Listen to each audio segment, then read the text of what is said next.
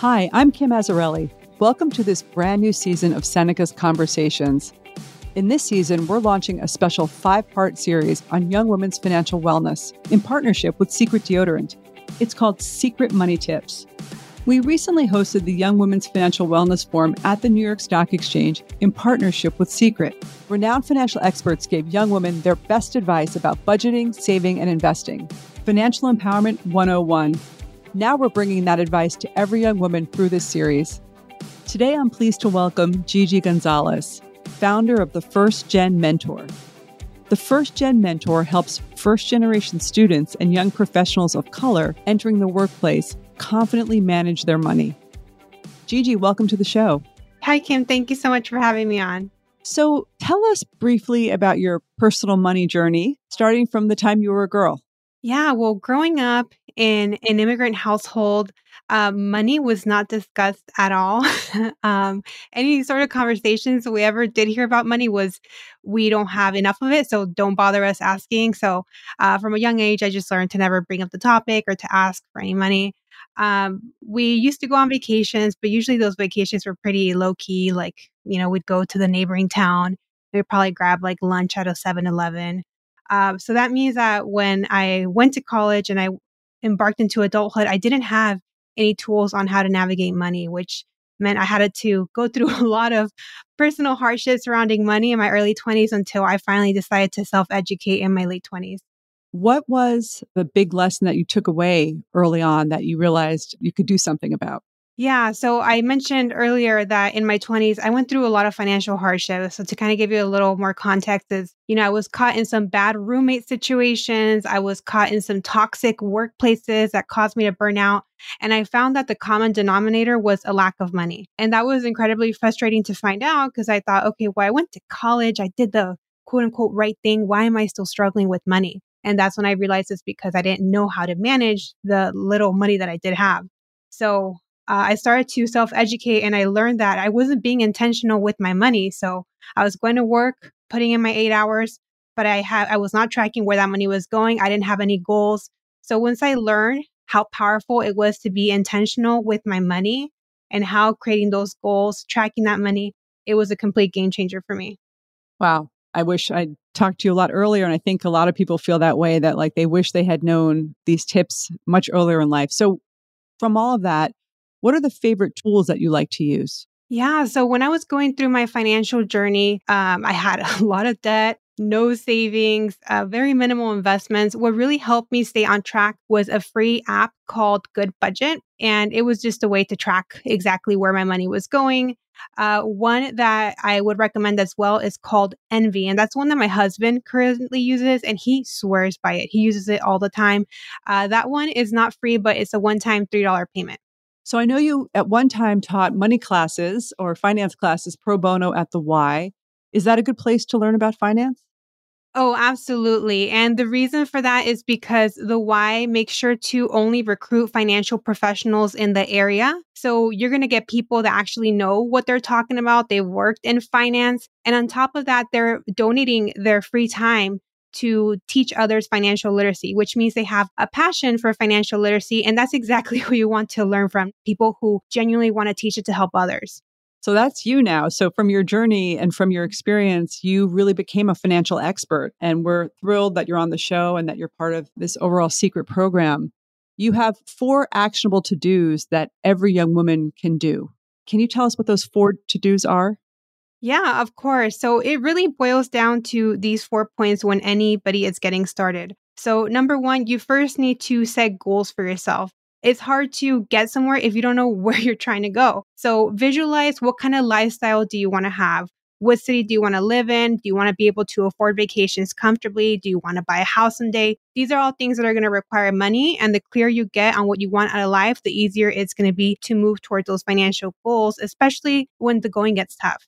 Number two, please spend some time understanding your relationship to money. And I say that because we all have different experiences with money.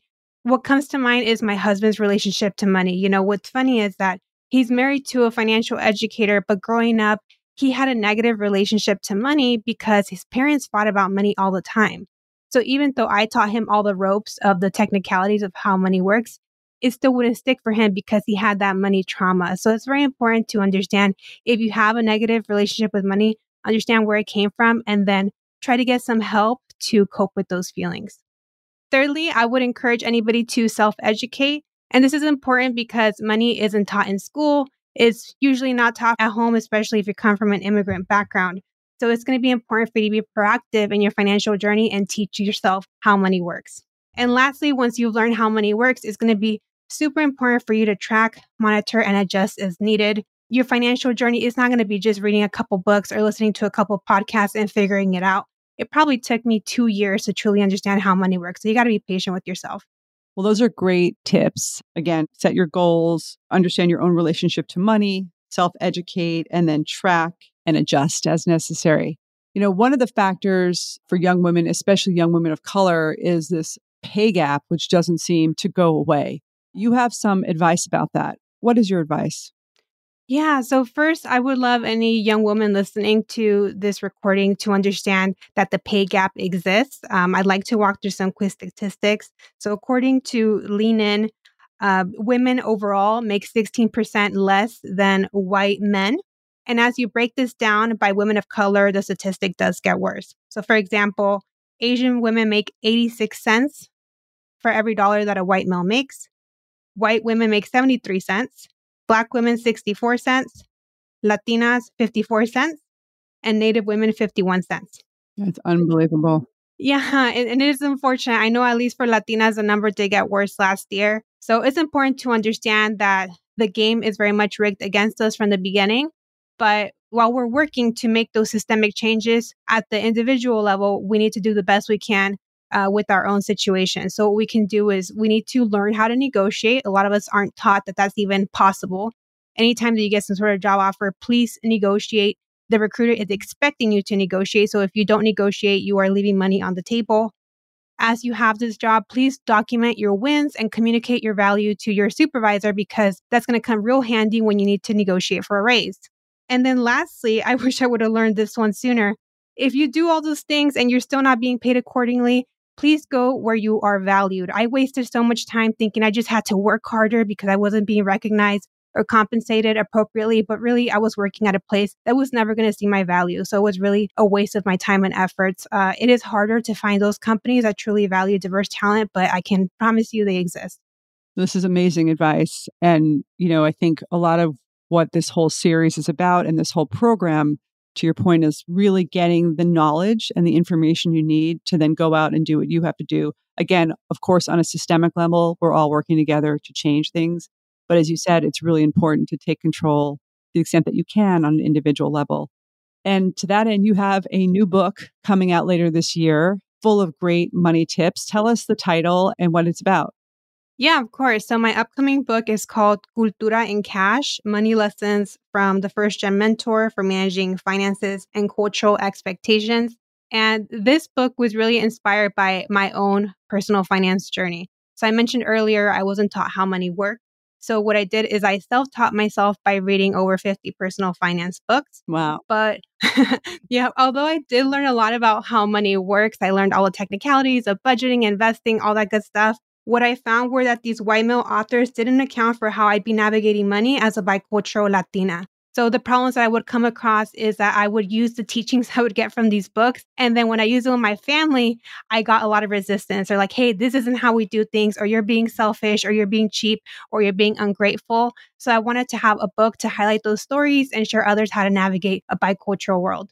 Well, we are really thrilled about this book coming out, and I think it's going to make a huge contribution. Again, thanks for everything you're doing for all of us, and thanks for joining us on the show. Thank you so much.